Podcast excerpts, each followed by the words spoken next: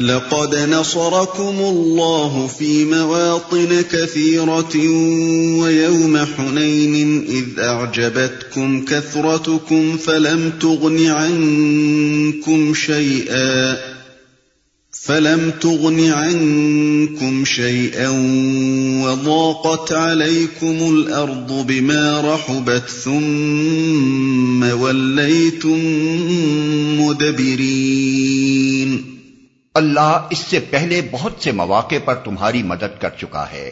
ابھی غزوہ ہنین کے روز اس کی دستگیری کی شان تم دیکھ چکے ہو۔ اس روز تمہیں اپنی کثرت تعداد کا غرہ تھا، مگر وہ تمہارے کچھ کام نہ آئی۔ اور زمین اپنی وسط کے باوجود تم پر تنگ ہو گئی اور تم پیٹ پھیر کر بھاگ نکلے۔ اس کی دستگیری کی شان تم دیکھ چکے ہو۔ جو لوگ اس بات سے ڈرتے تھے کہ اعلان برات کی خطرناک پالیسی پر عمل کرنے سے تمام عرب کے گوشے گوشے میں جنگ کی آگ بھڑک اٹھے گی اور اس کا مقابلہ کرنا مشکل ہوگا، ان سے فرمایا جا رہا ہے کہ ان اندیشوں سے کیوں ڈرے جاتے ہو؟ جو خدا اس سے بہت زیادہ سخت خطرات کے موقع پر تمہاری مدد کر چکا ہے، وہ اب بھی تمہاری مدد کو موجود ہے۔ اگر یہ کام تمہاری قوت پر منحصر ہوتا تو مکے ہی سے آگے نہ بڑھتا، ورنہ بدر میں تو ضرور ہی ختم ہو جاتا۔ مگر اس کی پشت پر تو اللہ کی طاقت ہے اور پچھلے تجربات تم پر ثابت کر چکے ہیں کہ اللہ ہی کی طاقت اب تک اس کو فروغ دیتی رہی ہے۔ لہذا یقین رکھو کہ آج بھی وہی اسے فروغ دے گا۔ غزوہ حنین جس کا یہاں ذکر کیا گیا ہے، شوال آٹھ ہجری میں ان آیات کے نزول سے صرف بارہ تیرہ مہینے پہلے مکے اور طائف کے درمیان وادی ہنین میں پیش آیا تھا۔ اس غزوے میں مسلمانوں کی طرف سے بارہ ہزار فوج تھی۔ جو اس سے پہلے کبھی کسی اسلامی غزبے میں اکٹھی نہیں ہوئی تھی۔ اور دوسری طرف کفار ان سے بہت کم تھے۔ لیکن اس کے باوجود قبیلہ حوازن کے تیر اندازوں نے ان کا منہ پھیر دیا اور لشکر اسلام بری طرح تتر بتر ہو کر پسپا ہوا۔ اس وقت صرف نبی صلی اللہ علیہ وسلم اور چند مٹھی بھر جانباز صحابہ تھے جن کے قدم اپنی جگہ جمے رہے۔ اور انہی کی ثابت قدمی کا نتیجہ تھا کہ دوبارہ فوج کی ترتیب قائم ہو سکی۔ اور بالآخر فتح مسلمانوں کے ہاتھ رہی۔ ورنہ فتح مکہ سے جو کچھ حاصل ہوا تھا، اس سے بہت زیادہ ہنین میں کھو دینا پڑتا۔ ثم انزل الله سكينته على رسوله وعلى المؤمنين وانزل جنودا لم تروها وعذب الذين كفروا وذلك جزاء الكافرين پھر اللہ نے اپنی سکینت اپنے رسول پر اور مومنین پر نازل فرمائی اور وہ لشکر اتارے جو تم کو نظر نہ آتے تھے اور منکرین حق کو سزا دی کہ یہی بدلہ ہے ان لوگوں کے لیے جو حق کا انکار کریں۔ ثم يتوب الله من بعد ذلك على من يشاء۔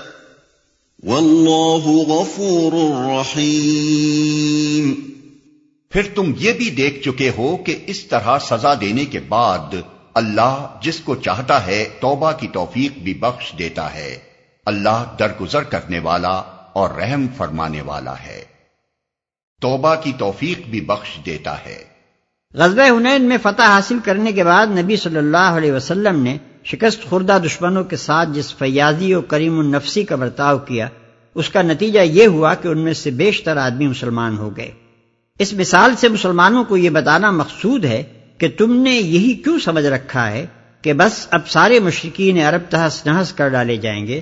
نہیں، پہلے کے تجربات کو دیکھتے ہوئے تو تم کو یہ توقع ہونی چاہیے کہ جب نظام جاہلیت کے فروغ و بقا کی کوئی امید ان لوگوں کو باقی نہ رہے گی اور وہ سہارے ختم ہو جائیں گے، جن کی وجہ سے یہ اب تک جاہلیت کو چمٹے ہوئے ہیں، تو خود بخود یہ اسلام کے دامن رحمت میں پناہ لینے کے لیے آ جائیں گے۔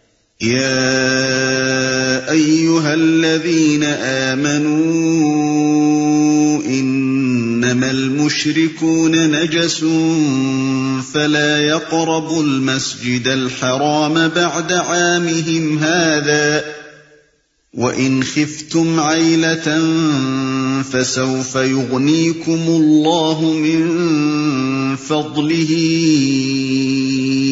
إن شاء.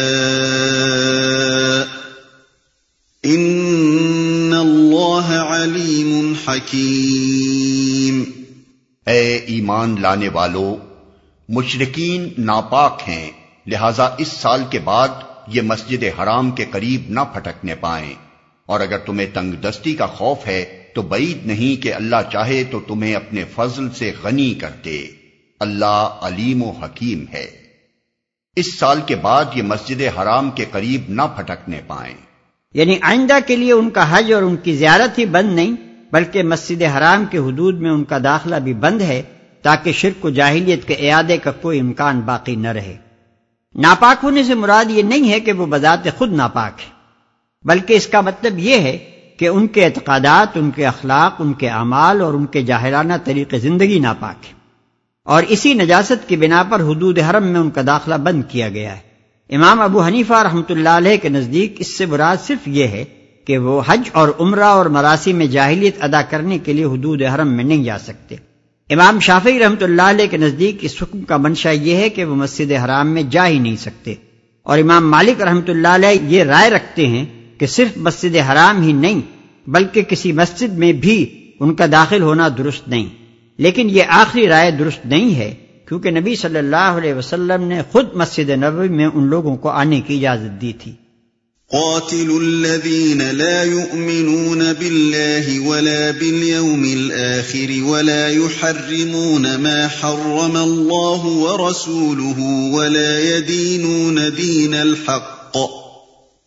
ولا يدينون دين الحق من الذين أوتوا الكتاب حتى يعطوا الجزية عن يد وهم صاغرون جنگ کرو اہل کتاب میں سے ان لوگوں کے خلاف جو اللہ اور روز آخر پر ایمان نہیں لاتے اور جو کچھ اللہ اور اس کے رسول نے حرام قرار دیا ہے، اسے حرام نہیں کرتے اور دین حق کو اپنا دین نہیں بناتے۔ ان سے لڑو، یہاں تک کہ وہ اپنے ہاتھ سے جزیہ دیں اور چھوٹے بن کر رہیں۔ جو اللہ اور روز آخر پر ایمان نہیں لاتے۔ اگرچہ اہل کتاب خدا اور آخرت پر ایمان رکھنے کے مدعی ہیں، لیکن فی الواقع نہ وہ خدا پر ایمان رکھتے ہیں، نہ آخرت پر۔ خدا پر ایمان رکھنے کے معنی یہ نہیں ہے کہ آدمی بس اس بات کو مان لے کہ خدا ہے، بلکہ اس کے معنی یہ ہے کہ آدمی خدا کو الہ واحد اور رب واحد تسلیم کرے۔ اور اس کی ذات، اس کی صفات، اس کے حقوق اور اس کے اختیارات میں نہ خود شریک بنے، نہ کسی کو شریک ٹھہرائے۔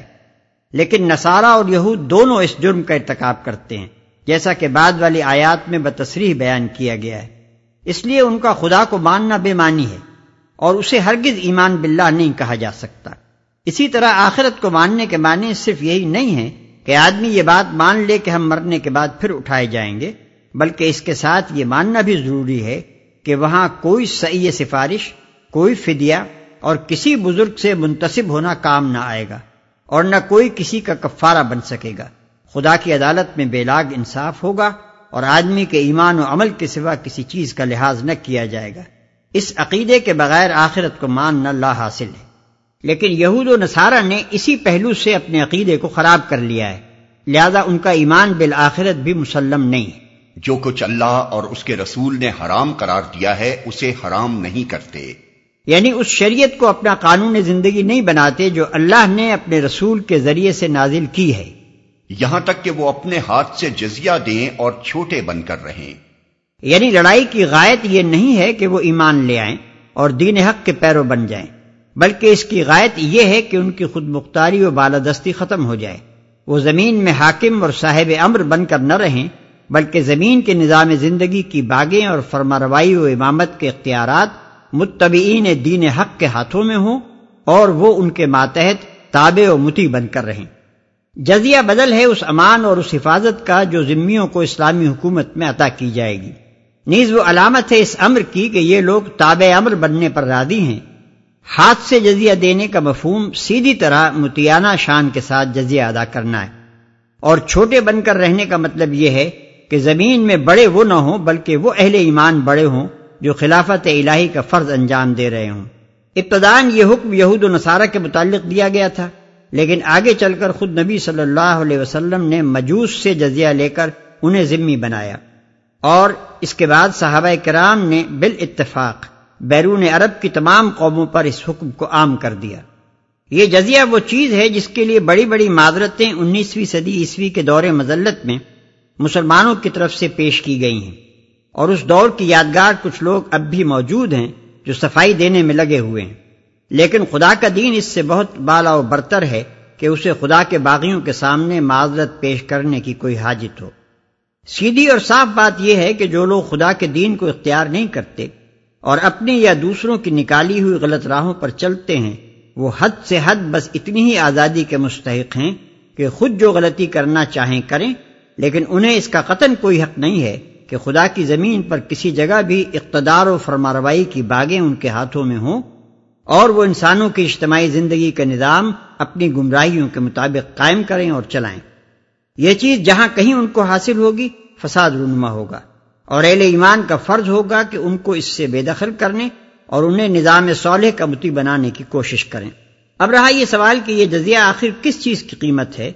تو اس کا جواب یہ ہے کہ یہ اس آزادی کی قیمت ہے جو انہیں اسلامی اقتدار کے تحت اپنی گمراہیوں پر قائم رہنے کے لیے دی جاتی ہے۔